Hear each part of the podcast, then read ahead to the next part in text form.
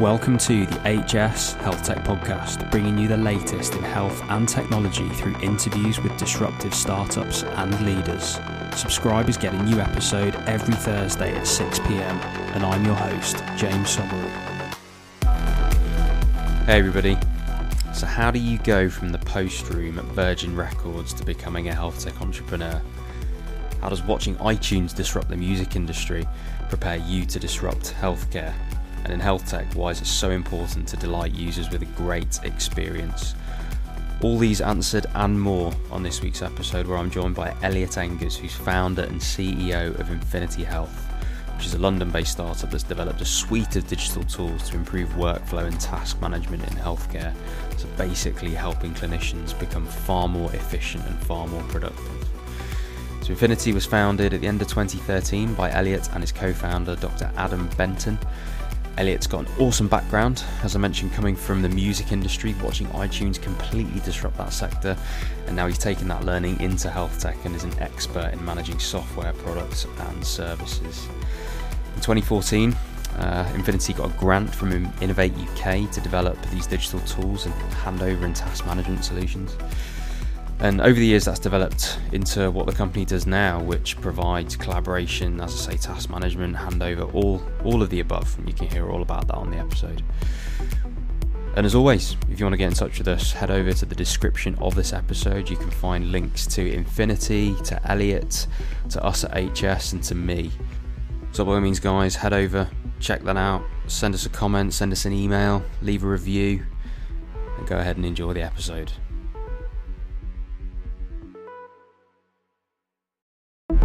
Hey, everybody, and thanks for listening to this week's episode and making it all the way to the end. If you enjoyed it, remember to subscribe, rate us, and leave a review. And you can head to the description of this episode to follow us on all of our socials so you don't miss out on any of the latest health tech content. Elliot, welcome to the HS Health Tech Podcast. How are you doing this morning? Very good, thank you, James. How are you? Excellent. I'm very well. Um, whereabouts are you speaking to us from today, Elliot? I'm in our current office, which might sound a little bit echoey, so I apologise for that because it actually is a conservatory. yeah, it's nice. We're right by nice. Lord's cricket ground at the moment. Um, oh, we glorious. probably won't be here for very much longer. We need a bit more space. All all good signs for a for a health tech company that's growing. Um, cool. so, bit of a spoiler alert, I suppose, that for the rest of the podcast. But Elliot, so why don't you tell our listeners your story? I mean, you and I have obviously had uh, a, a, wonderful, I guess, friendship now, let me call it, over the past few years. Um, and so I know all about your background, but yeah, for the benefit of our listeners, tell us your story. That's right. We met a long time ago. So my story, I suppose, from university, I guess. Um, I, I, I just before I began university, I decided I was meant to be doing uh, philosophy at Southampton, and decided that that wasn't going to be for me, um, and that I tried to jump ship and started a music degree at Westminster University. I didn't know you oh, did that. There you go. So, um, and it was a mix something. of sort of like music theory, production, playing, um, and so the commercial side oh. of that. Um, and I did that for about a year, um, and I got really, really frustrated uh, with it. And then I did the classic thing and dropped out of university to go and get a real job. Um, and I started working in the music business. So um, I kind of I approached. There was a specialist recruiter for the music industry at that time called Handle, and um, I managed to get a job working in the post room at Virgin Records. Nice, which is also another cliche, I suppose. Um, and within two months, I was I had my dream job, which was working for um, the best manager I ever had, which was Dolly Clue um, at Virgin Records in college marketing. So I was promoting uh, the bands I loved to my peers, essentially, um, going up and down the country and promoting to student broadcast network radio and things like that. Um, and that was a dream for a while. And then I moved up. I was working for UK marketing. Um, and uh, the interesting thing about working in marketing in the music industry is you're essentially um, right at the center of all of the action. Once a band or an act has created their record, it gets handed over to uh, the marketing department, and then they manage video production, touring, sales, yeah. PR. Um, and so you get to see all aspects, all facets of um, marketing really good records. And so I did that for a while until Apple came to see us and showed us something that they called iTunes. um, and, um, and, you know, everyone that was under 25 and had been talking about digital distribution um, sort of like looked at each other and I handed in my notice two weeks later because I knew the writing was on the wall. Wow. Um, yeah. And um, I set up a digital agency to make community websites for uh, media organizations like Sky Television or West End shows. And we did that for a while. And meanwhile, my co founder at Infinity, Dr. Adam Benton, um, who works at Stanmore Orthopedic, um, had been in my ear for 10 years saying we really ought to do something in healthcare. Um, we now have the technical ability and the commercial ability to go and do this. And um, I had said no um, because I thought that working with the NHS was going to be difficult, and most of the problems are going to be solved by very large global companies mm. that already have a foothold. And so the challenge back from me to Adam was we need to find something that a startup can do, or rather, uh, that a startup should do. So there are lots of things that um, startups can't do, and there are things that startups can do, but um, are probably not best suited for. Um, and then there are things that startups ought to do um, that require really understanding uh, user experience or completely changing the way um, people work and looking at things um, in very different ways. Um, we thought that um, mobile task management was um, one of those opportunities. Very cool. And then Infinity was born, right? That's right. Yeah. So back end of 2013, beginning of 2014, we incorporated the company, um, raised a bit of pre-seed money. We won a TSB at the time, Technology Strategy Board grant for a proof of concept for what we were planning, um, which validated the initial idea. Um, and that w- that sort of formalized our first year. Really, we were trying to understand what was the problem we needed to solve. How were we going to solve it? Could we build a proof of concept that would meaningful impact meaningfully impact on the problem? And just to be clear, the problem we were looking at at the time we categorized as um, handover because handover, and for those that don't know, is the process by which healthcare professionals are exchanging uh, the most critical information they have about patients and the responsibility for the work that has to be done. And that happens at the beginnings and ends of every shift. And then there's an ad hoc handover process that happens. And this all happens verbally or using pieces of paper, which are typically printed out pieces of Excel. And we thought we could build a task management solution that would be inherently mobile first, point of care solution to resolve that and then we started doing a lot of research around the impact that that has. So we were understanding that a third of the time that anything goes wrong in healthcare, it's due to poor communication at the point of handover. That's that was a staggering figure to discover, um, and sort of like realizing that it wasn't just a an efficiency and productivity opportunity. There was also quality and safety opportunity to improve things for patients as well. There's loads I want to talk to you about, mate, about Infinity itself and all the different bits. But one question I've got from your background was that you mentioned someone called Dolly was the best manager you've ever had. I'm intrigued as to why. Yeah, that's a good, really good question. I'm still trying to figure it out um, as I try to be a better manager myself. Because um, I was going to ask, you know, are you are you then trying to, you know, emulate those good management techniques? And if so, what what what were they? But yeah, talk to me about that. Trust, I think so she had an awful lot of trust in an 18 19 year old to come into a very small department. She gave me a lot of a lot of responsibility very early on um, and i think that was brave of her. And it, I, I, think it worked out for both of us. And i think that i think that's one of the lessons i've learned from her. She had an awful lot of trust in me mm. uh, which was great. But she was also really really passionate about what she did but also very very realistic. I mean she, we used to uh, talk about the, the, music industry is filled with frustrated musicians, right? And I was I was a frustrated musician, um, and we would talk about how it wasn't really a business; it called itself the music business, but it was actually just a bunch of enthusiasts that thought they understood business, mm. which is probably why it was so ripe for takeover and disruption by the tech field. But yeah, she was very, very um, open to new ideas and trusting others.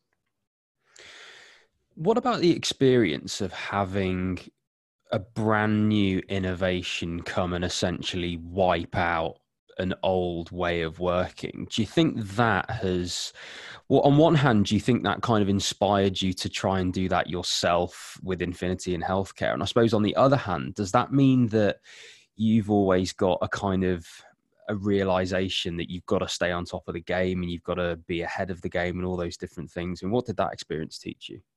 That's a really good point to make, um, and I've never heard it characterized so clearly. Actually, well, I'm, I'm the... not going to take complete credit for this. It's because the person that I've interviewed for last week's episode underwent a really similar experience in that they were part of a company very early on in their career that got disrupted and just disappeared, and so the person you know then just did not rest on their laurels and just made sure in their new company they were constantly ahead of the game and looking forwards and you know all, all that type of thing so i'm not going to take complete credit for the question yeah.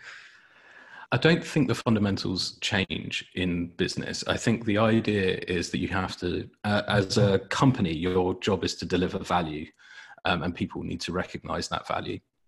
And that's the, that's the goal.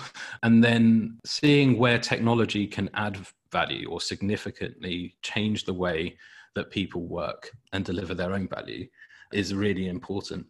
But mm. yeah, absolutely. I mean, seeing Apple come along, seeing a weak relationship between the labels and the retailers, um, and seeing that technology could completely disrupt that space, and then they could own that relationship between um, the uh, listening audience and the publisher of that music.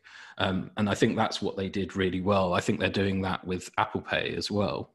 And so I see lots of lots of technologies doing that. They they're they're seeing poor user experiences. I mean, Deliveroo and Uber Eats is a, another good example of that. And coming in and owning that user experience and improving on it.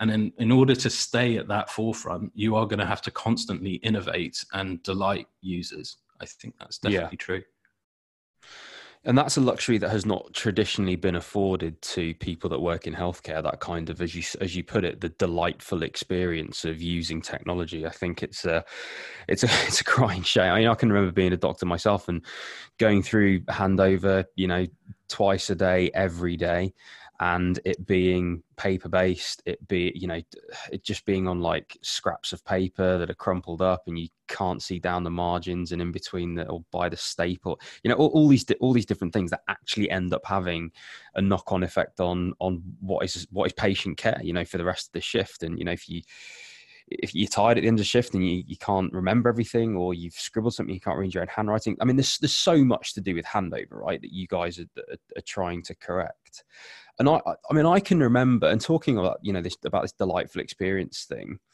Uh, I can remember going to your very, very, very first like launch pitch. I think it must have been just after you got pre-seed money, and like at the time, yeah. I was I was a jobbing doctor at the time. In fact, I think I just moved to Health Education England. I think I'd just done my first fellowship, so I was just out of clinical practice, maybe. But you know, I was essentially a jobbing doctor like a couple of weeks before.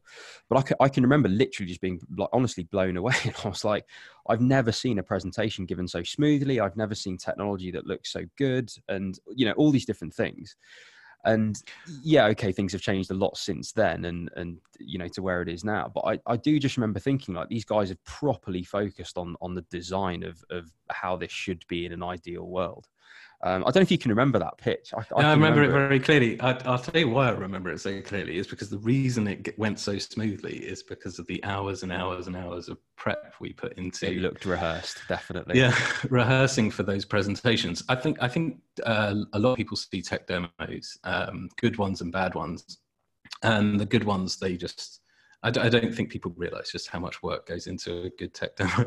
Yeah. Um, and they and that's the idea, right? You're they're not supposed to know. Um, they're just supposed to think it's a good tech demo. and I I also think the um, it, I, that was that particular um, presentation that we did uh, we focused very clearly on walking a patient through the front door of a hospital and um, try to capture how Infinity would be used to improve the journey that that patient has as they move through the hospital, have their procedure, and then are mm. discharged. Mm. And along the way, we try to highlight uh, particular pain points that clinicians feel throughout the day. So the frustrations that they can't simply take a message that they might have been sent on WhatsApp and then convert that into a task that then needs to happen. And we were, we kind of would focus on how we would do that very smoothly um, and save considerable amounts of time. And I think when people realize that they're getting their time back, um, that's delightful. Um, it feels like someone's thought about what they've done, uh, their their day to day, and try to meaningfully uh, impact on that in a positive way. And I, uh, we always do that. We always try and focus on the clinicians in the room because we spend so much time with frontline staff. If we can, if we can get them on our side, then we know that what we're doing has value. We now just need to prove it mm. to the hmm. decision makers and the budget holders. And so ultimately, right, the the product itself is a solution that that helps with it helps with handovers but it also helps with managing tasks during the day right? I know when you briefly sort of introduced infinity a, a few minutes ago like you mentioned a lot of words like task, task management and collaboration and like all these different things. But right. walk me through the product in, in in a real layman's term so that essentially the clinicians listening or or you know the the people listening that might not be in healthcare on the ground floor can kind of understand what it is and how it helps people Right. It, uh, we started off life as a handover app, which was how we uh, used to articulate it. It's now grown considerably from that to what we would describe as a task management service for healthcare. And what that really means is, well, if you take the fact that we spend we spend about 130 billion pounds a year on health and social care in this country, the overwhelming majority of that is spent on staff salaries as you might expect, we employ about 1.4 million people. Um, I think that it's well understood that we have increasing demand for services and the supply of healthcare or healthcare staff is somewhat rate limited by money and training and all of those things. So technology can play a big part at various different parts of that problem. Like how are we going to reduce the demand. And there are digital therapeutics out there that will help you manage your diabetes or um, more efficiently order your reorder your prescription medication. And so there's real innovation going on there about how patients can self-manage. And there's an awful lot of data analytics going on uh, that do better work at predictive analytics.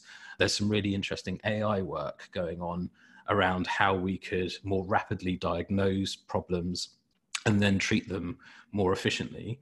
And what we thought was there's very little going on that's actually helping the clinician, those 1.4 million staff, um, deliver care more effectively. And um, staff are constantly frustrated by inefficient processes, um, paper processes, verbal face to face processes that could be uh, reduced or optimized by technology. And so Infinity is a task management solution that essentially tries to optimize and coordinate the activity that staff do every day.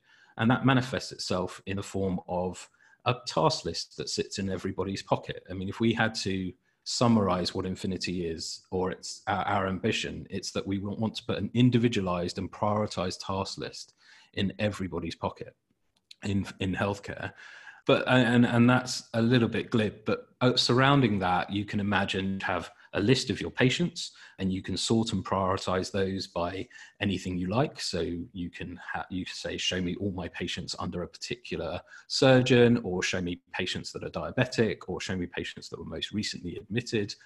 And then we show you all of the tasks that have to be done for those patients. And you could see just your tasks for those patients or you might want to see all of the tasks that are being done.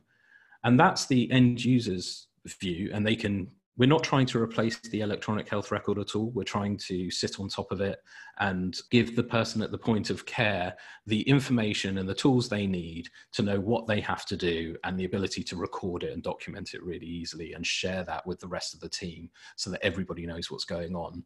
And then, so one layer up from that, we provide um, sort of intelligence uh, dashboards for department managers or ward managers so that they can see what their team are doing in real time and they can spot where tasks aren't being done or something's overdue or um, they can see a blockage happening and then they can make data driven decisions in real time and that's really what infinity is. So it's it's it manifests itself in the form of an app but also we we say we're an interface company right? And um, the best interface is the simplest interface and the simplest interface is no interface at all. So sometimes infinity sits entirely in the background um, and people won't even know it's happening. So we're planning a, an implementation at the, at the moment that will monitor for when a patient gets discharged and will automatically create a task that says this team now needs to get this bed cleaned. And once it's cleaned, we need to inform the porters to come and pick this bed up and take it back to the ward. We can do all of that in, in an automated way, and it doesn't require anyone to actually interact with any interface at all. I see. So, for, from the clinician's point of view, and so I'm just thinking of all the all the kind of value propositions here and the different kind of users, customers, whatever you're going to call it. So, for the clinicians in, involved, what you're essentially replacing is that kind of scrunched up paper list where you're scribbling on the back the things to do, and you're colouring in boxes half and then full when you're you know waiting and then they're done and all that sort of stuff. You're replacing that by actually what is a smart device or an app or whatever you know however it, it comes that is essentially just giving you a list of stuff to do that is uh, I suppose almost automatically curated.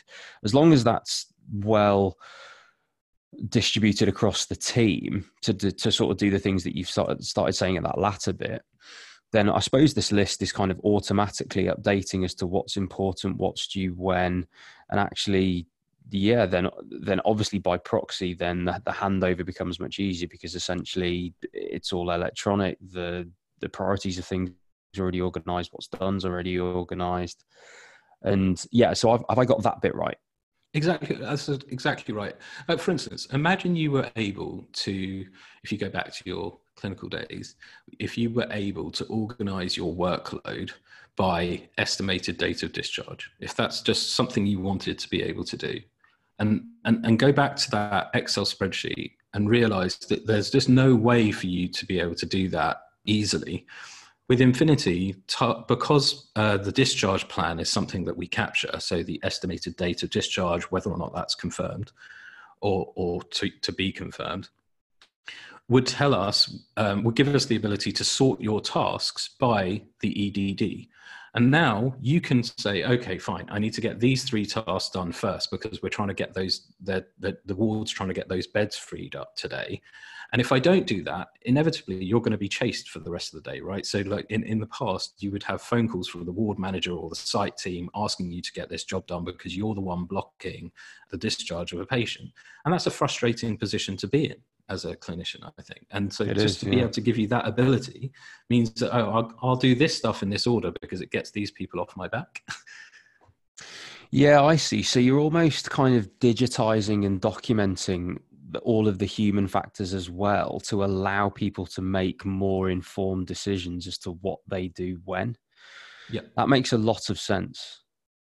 Yep. And there's a real opportunity in the future. I don't think we're giving too much away for the for the technologist is if if you think about the data we're collecting so we know every task that's being created for every patient.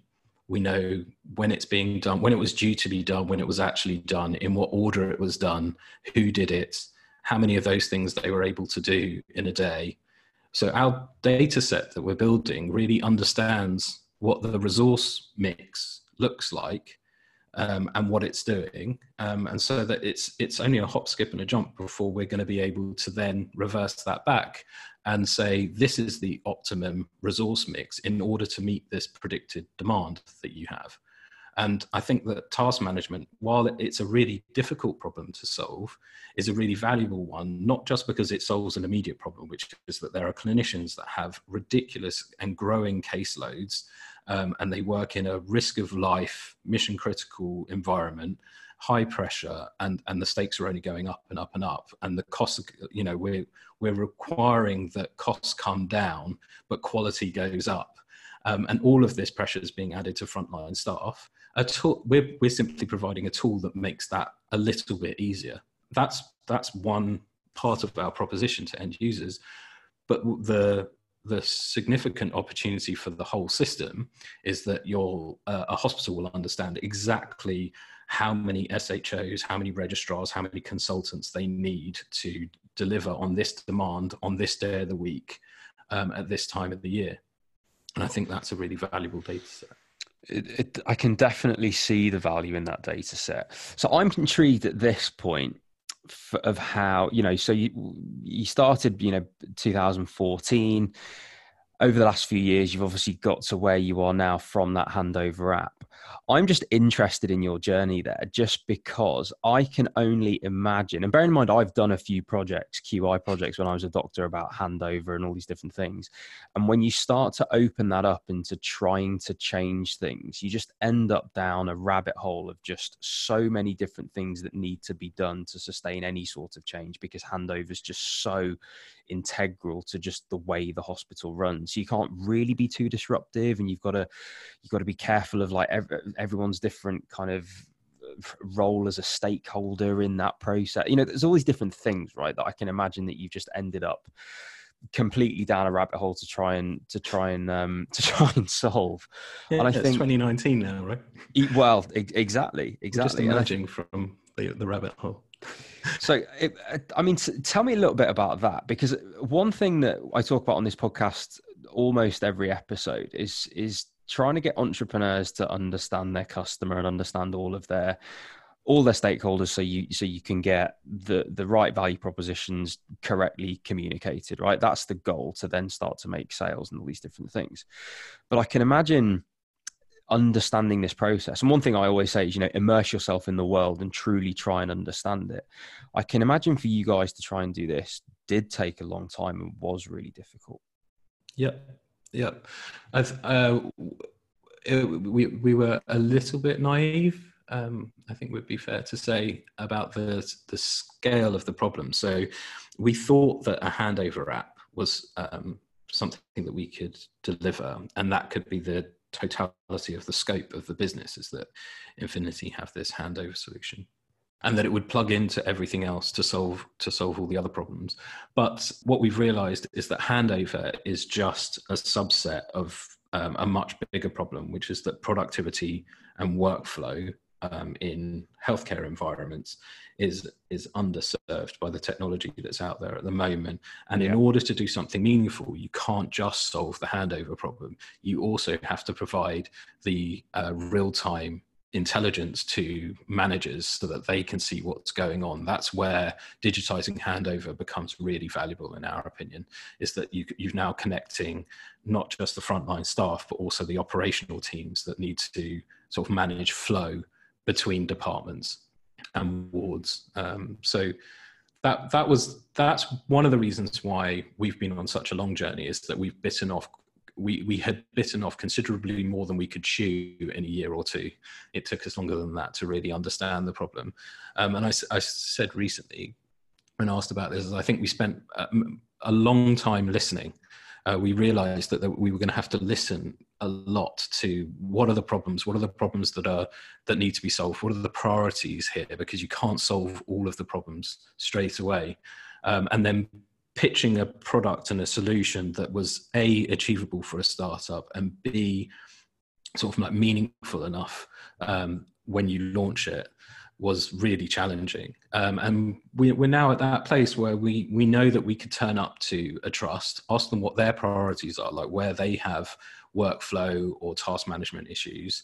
And then we can use our technology to solve that problem. So we don't turn up with a one size fits all solution. We turn up with a toolkit that allows us to rapidly build secure, production ready task management solutions um, that are highly customized in, for the environments in which they're intended to be used that's such a strong position to be in the fact that you can do that in a scalable way because i think one thing about the nhs is that if you're going to sustain a business model in the uk nhs you need to find a problem that is experience that is either experienced in exactly the same way everywhere or you can customize your solution without too much work on your part to still make it relatively scalable. I think that's the sweet spot of things. And one other thing that I want to pull out here is again a, a, a message that I tend to say on so many of these podcasts, which is you can't just solve part of a problem and health tech entrepreneurs i find are so passionate about solving what's ever in front of them or whatever they've come across. But exactly in this case tends to be what happens is that it's part that's just the tip of the iceberg that's above the surface. But in fact you you then just uncover this like labyrinth and plethora of of things that it's connected to that you can't just solve that thing which looked quite easy to solve like exactly how you've just said right? That you you created an app for handover because handover didn't serve its purpose. So you create a handover app but actually handover is connected as you exactly said to every other productivity process throughout people's day. Everybody that comes to that handover has, has had a whole day of stuff that they're then bringing to that. So it's actually that whole process that needs to be changed. And it's it's so interesting seeing your journey now and, and seeing how you know wh- when I originally saw that presentation to where you are now of actually you know solving that problem end to end for real customers because you guys are now you're now in hospitals right solving these problems. Yeah.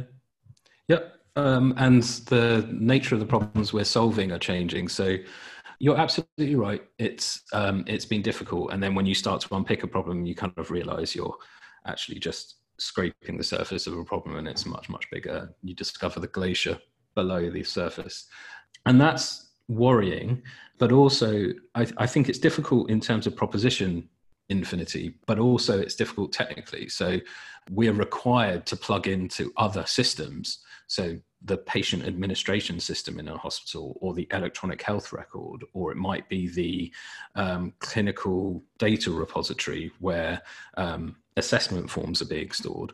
In order to be able to t- determine what tasks need to be done or allow someone to complete those tasks. So we actually have to plug into other systems as well. And I'm sure you've discussed it already, but the challenges around interoperability in health information systems has been particularly acute in this country. And we now have organizations like NHSX that are addressing that head on.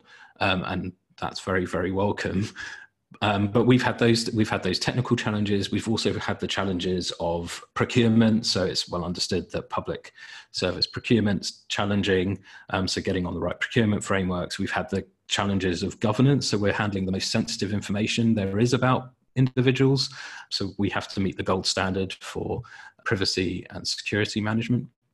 So yeah, we've had we've we've realised that we bit off uh, a really challenging challenging problem. Sort of a year and a half in, it took us to we really discovered just how big this problem was. And then, and at the time, the business was sort of like was trying to decide whether or not it was going to be doing just this or other things. And that was a very interesting discussion at the time, like whether or not we should focus purely on this or something else. Yeah and it was just agreed that there was just no bandwidth to do anything else um, yeah. other than this. Yeah, and we're now we're now in hospital, so um, the the nature of the sorts of problems we solve are if you're in an emergency department, uh, there's about hundred thousand portering requests in and out of emergency departments every year. And this t- they typically move patients from the emergency department to radiology and back again, or um, they they're moved up to a ward because they're being admitted.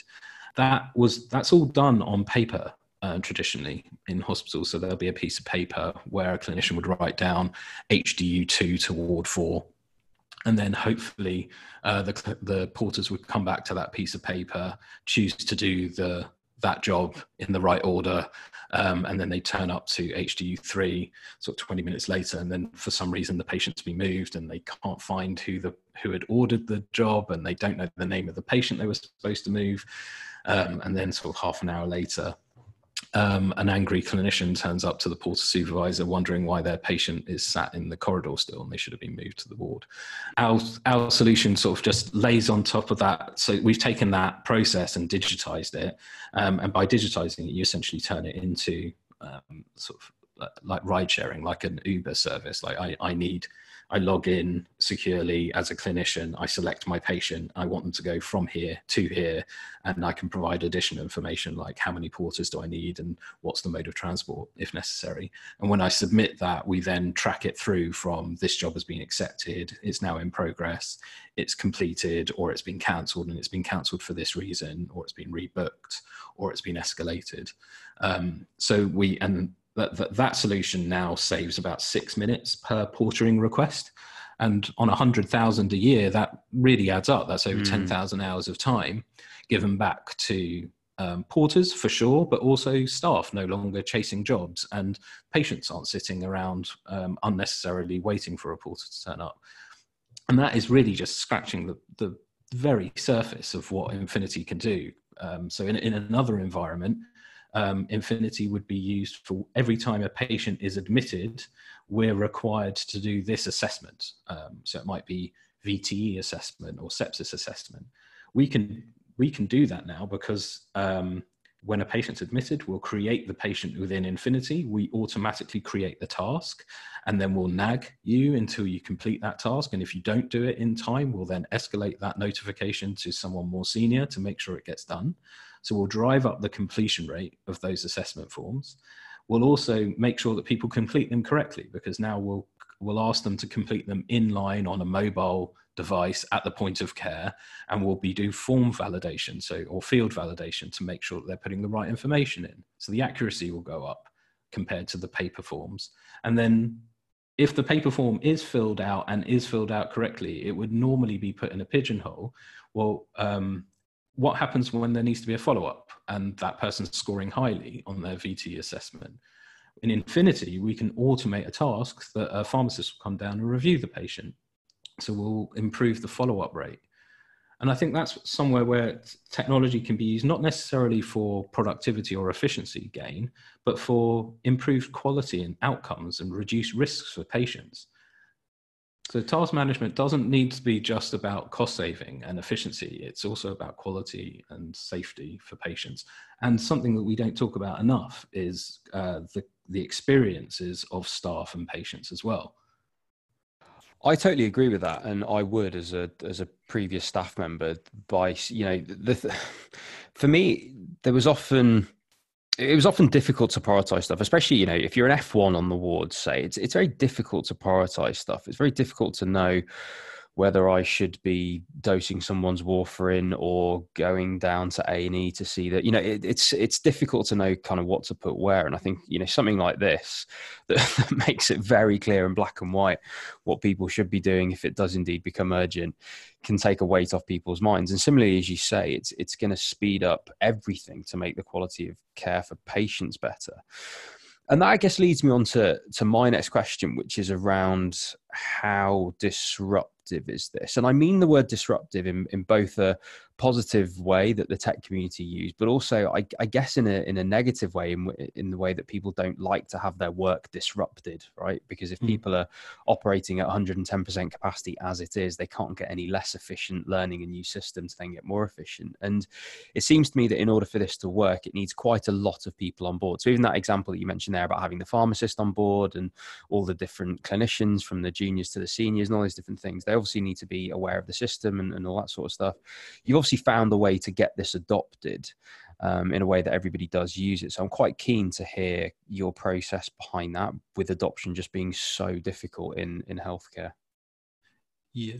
Okay. So the I would start with the the fundamentals are we don't we we don't change what doesn't need to be changed is the first mm. thing we do. So there's really good research into the way in which handover should be done, right? So there's things like SBAR, um, which is like a framework for how information should be uh, documented and exchanged at the point of handover. Uh, the Professional Record Standards Body have done some really good work around the standard for um, how handover should be done. Um, so I, I, think people in healthcare really understand how to exchange information. They've just been doing it with really terrible tools up until this point. All mm. we're trying to do is replace some of the tools. So stop using Excel, stop printing this out. You might not necessarily need as many or as long face-to-face meetings to get this done, um, and technology can play some role there. That's the first thing. To try not to change too much. Like so, we've just taken those good practices and then digitized them. Where we think they're um, poor in in some way, so perhaps they're inefficient, they t- take too much time. There's too much duplication in that process, um, and we know that technology can eliminate that. We will make a change, and those ch- that change is normally very welcome so staff that are the, that are working at the point of care, when you show them Infinity, what they typically do is understand it within three minutes. Um, so we, we do tests where um, a locum uh, SHO could join a handover, and three minutes before they could be onboarded into the app um, and onboarded into the team, um, and then given some navigation on how to use the app. And then for the rest of that shift, they'll use Infinity for task management. So the the, the training is is minimal that's very welcome but also the the delightful stuff. So when it um, when it's able to sort your tasks in ways that you've not been able to before that is perceived to be very genuinely helpful to their day. They're not being forced to do something because it was because they're having to document something for some body or some audit further down the line, almost everything in Infinity is there to serve the end user and make them a more effective um, clinician. Mm, nice.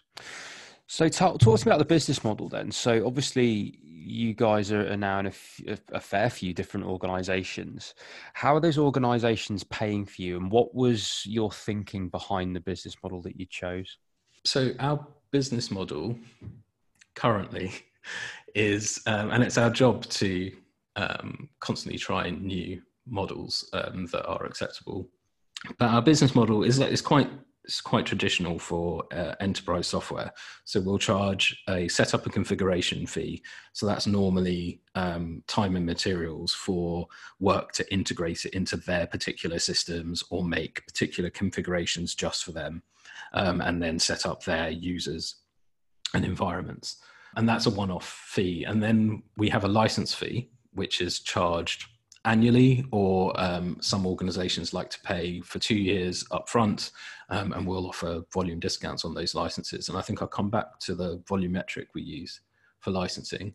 And uh, beyond that, we, we have a standard service level agreement, but sometimes organizations might want enhanced service levels. So if there's um, a team that works out of normal business hours, perhaps they need support um, out of those hours, and we offer um, sort of optimize and enhance response times and resolution times for customers that need that because it's a risk of life or a mission critical service that we're providing.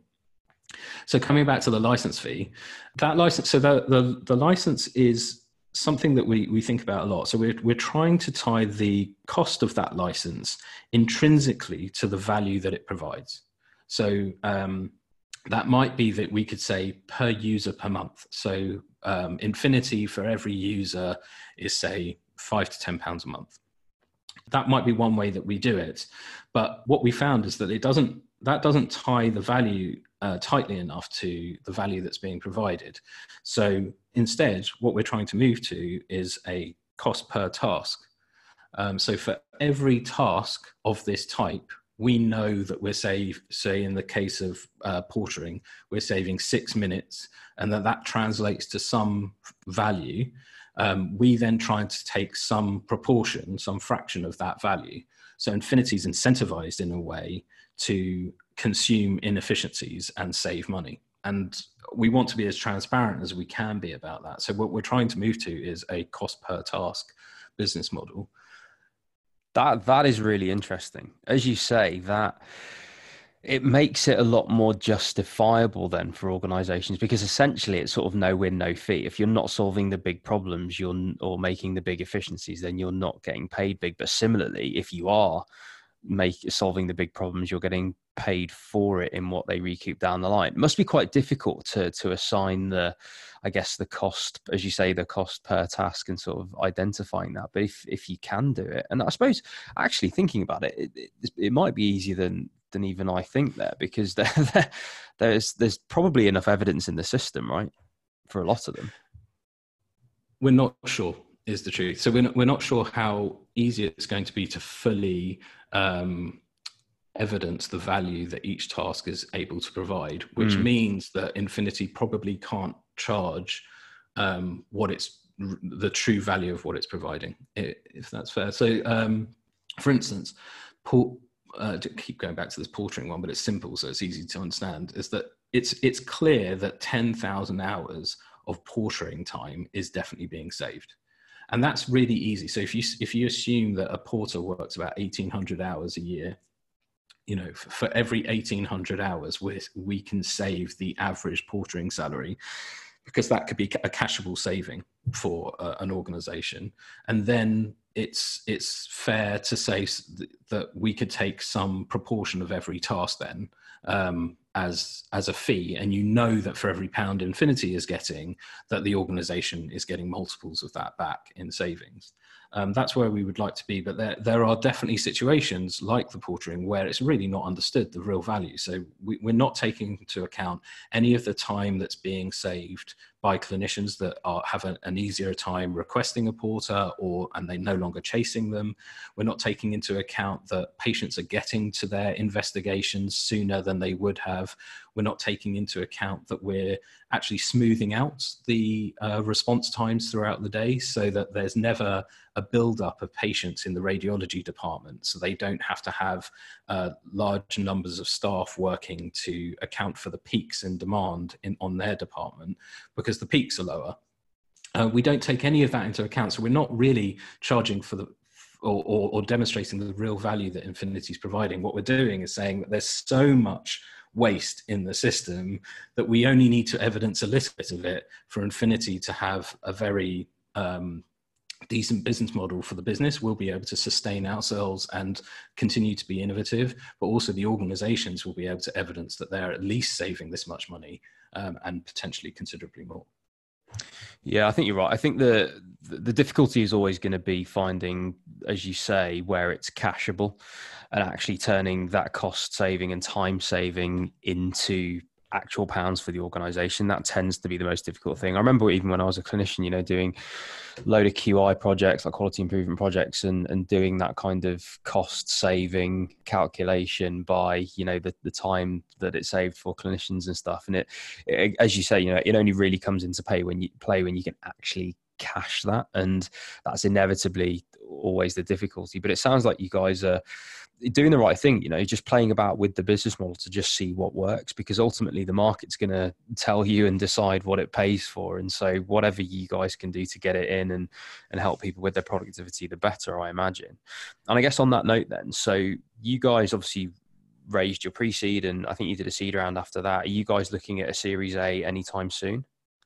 Yeah, we're thinking about, I don't know how we uh, name it um, if we could, we, yeah, we probably call it. the, the, names really don't mean anything these days. yeah.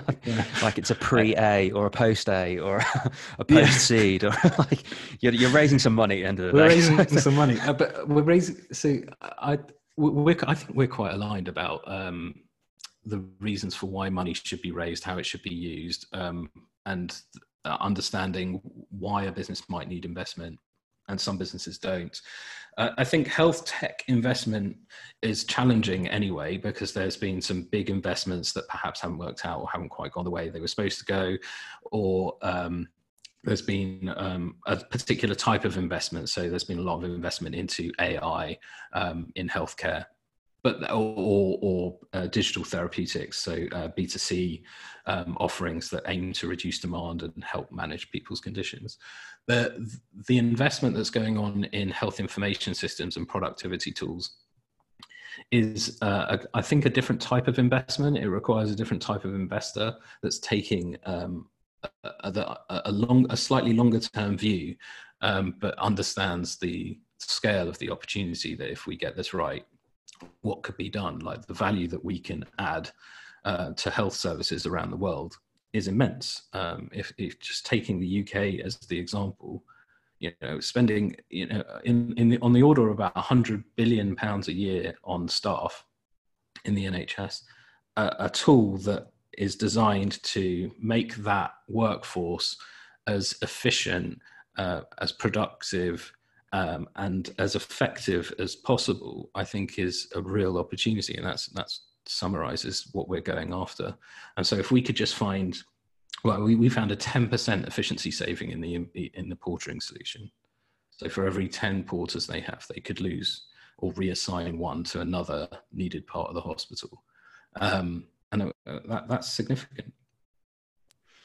Yeah, it's it seems like you're in a good spot to raise money, especially with the traction that you've got recently with um, all your customers and stuff. It seems like it should be it should be a good journey for you to to you know take some money on board and essentially scale what you're doing because as you say it's it's so difficult to to quantify some of this stuff but then in other parts it, it really is obvious you know with with the, a literal percentage saving of either people's time that they can readjust their staffing or you know whatever it is that, that they that they end up quantifying it, it definitely exists in the system. So you guys are i suppose w- with the fact it's been so difficult and and you know a long journey to get where you are it's sort of like the moat that you've created again is pretty significant because the the the complex labyrinth that you've had to navigate to get where you are. I don't suppose there are many companies in and around you doing similar stuff. No. In fact, the only company in the UK that we were ever we ever thought was directly competitive was uh, the Hark Project that was being run by Lord Darzi and Dominic King out of Imperial before it got um, sort of transferred to what was Google DeepMind um, DeepMind Health to Google Health now. So yeah, there really there really isn't any other um, direct competitor that we're aware of. Although I, I would like to be corrected if there are others in the UK. uh, there are certainly people in the US that are starting to see it the way that we see it as well, and that's exciting. That there are. I, I think I think that they, there could be many players in this space, and I think a, a rising tide will raise all ships. I would also point out going back to something that you said before, which is that as you start to unpick the problem, you realize that it's it's much much bigger and that it touches the sides of other problems and other solutions. And I think that that's something that we have to do. We have to work with partners, um, both in the digital health space, um, to integrate our products together in order to solve some of these bigger problems. So Infinity needn't be the monolith that tries to solve every problem that it, it touches in healthcare, but by working in smart ways with other innovative companies, or indeed large incumbent companies like the electronic health record systems, working closely with them, um, we can actually maximize the investments that trusts have made in those systems by solving problems that are bigger than uh, either of us are able to solve on our own. Mm, I agree. So, what do you think the future is then of this space? So, fast forward five years, 10 years, however long you want to go ahead with these kind of productivity tools. How do you see a clinician's day in the future with these tools sort of mass adopted? Uh, obviously, I'm going to caveat this. I, I, imagine you're asking other people this question as well, and I hope they suitably caveat it. Which is apparently we're really good at sort of like overestimating what can be achieved in the short term and underestimating what can be achieved in the long term when it comes to predicting the future.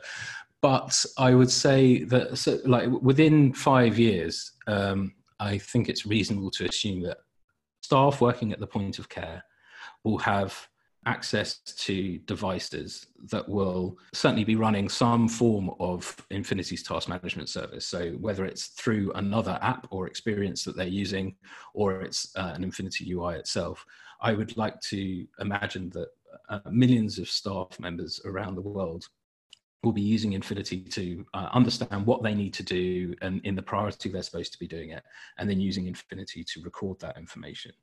Where I think this is going to get clever and interesting is where we start to work with uh, companies like Google or IBM who are doing some really interesting things with AI, where they're exploring the health record for that person and then returning um, decision support or best practice um, based on the most current uh, research or um, understanding that's out there. And I think that Infinity, by working closely with those organizations, could become a, a way to surface that um, intelligence at the point of care. So staff around them are going to find that their device might be suggesting the next three things that ought to be done post op because uh, it's well understood that these are the things you're supposed to do to a 65 year old female that's just had a hip replacement and they're two days post op. And these are the things that you might want to do. That's one aspect of it.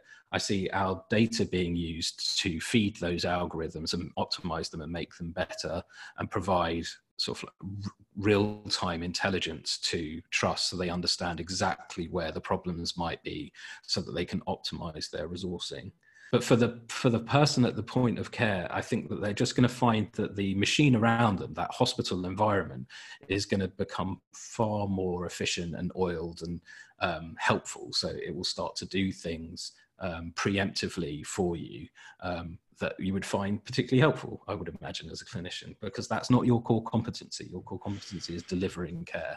It's not necessarily all the admin or uh, information sharing that goes around that. That is something that uh, systems can do in a much with with much less friction.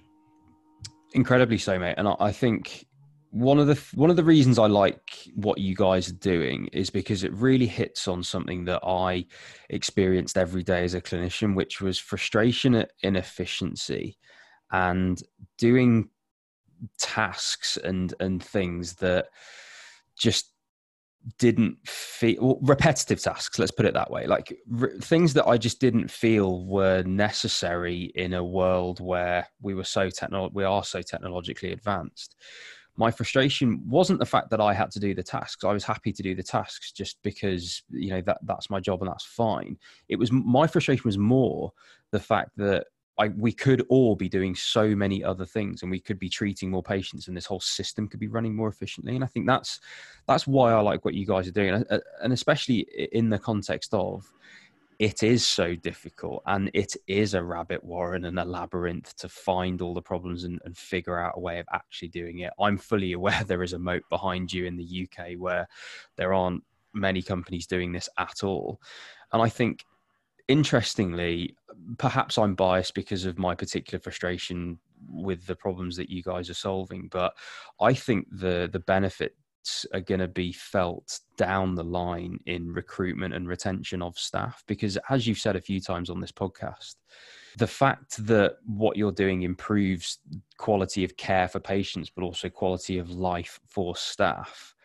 i think is underestimated. I mean, we know all the problems that the NHS England and Health Education England have at you know recruitment and retention of of, of you know all sorts of different types of clinicians. And I think something like this that genuinely improves the working life of, of staff can have a real genuine impact on that recruitment and retention. And I think it could solve a lot of a lot of problems in, in the UK. We see it all the time. I, I couldn't agree with you more. I think, I mean, there's 1.4 million people in the UK working for the NHS, caring about their experience as, because it has a direct knock on effect to the, the millions of patients that they see and treat every year. And don't forget, I mean, those 1.4 million people are also patients as well at times. So worrying about their experiences has a direct impact on the patient experience. Absolutely.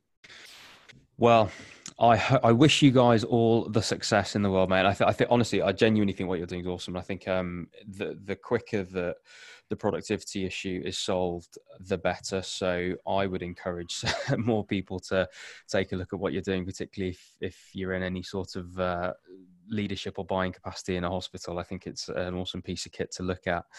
So, dude, thank you so much for coming on. Um, the way that we end these podcasts is that I basically hand back over to you to just summarize a little bit about yourself, a little bit about the company, and to close us out with any asks that you've got of our audience. So, thanks very much.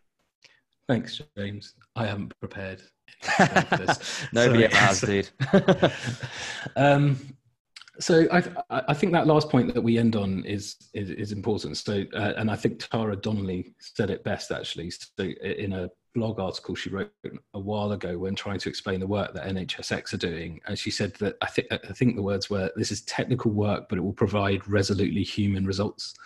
Um, I think that's exactly what Infinity is. Uh, it's we're, we're, a very technical company, um, and our tech stack is is something that we're very proud of, and our technologies and our UI is something that we care deeply about. But what we're trying to do is make uh, the clinician's life and the, the manager's life at the point of care um, easier um, for them to be their best self right so if we can if we can give them the tools they need then uh, patients will have better experiences and outcomes staff will have better experiences and outcomes and costs will come down and quality will improve so yeah in the words of tara donnelly i suppose uh, this is technical work but it will provide resolutely human results amazing and do you have any asks of our audience so if there are any healthcare providers listening, please get in touch. We're really interested to hear from you. Um, if you think you have a productivity or a workflow problem, just send an email to hello at infinity.health and one of us will get back to you. We're, we'd like to work in partnership with you to solve some of these problems because it's not something we're going to come in and do to you, it's something we're going to do with you and with your staff. So please do get in touch if you have a productivity um, or a workflow challenge you'd like us to address.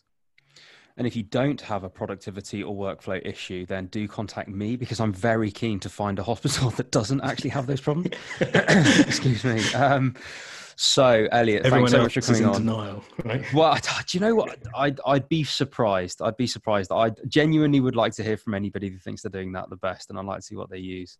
And I'm sure Elliot would too. Um, but Elliot, thank you so much for coming on. It's been an absolute pleasure, mate. for thanks, our listeners, James. I'll put all of Elliot's contact details and stuff in the description of this episode. But Elliot, thanks so much, dude, and we'll speak soon. Speak to you soon. Thanks, James.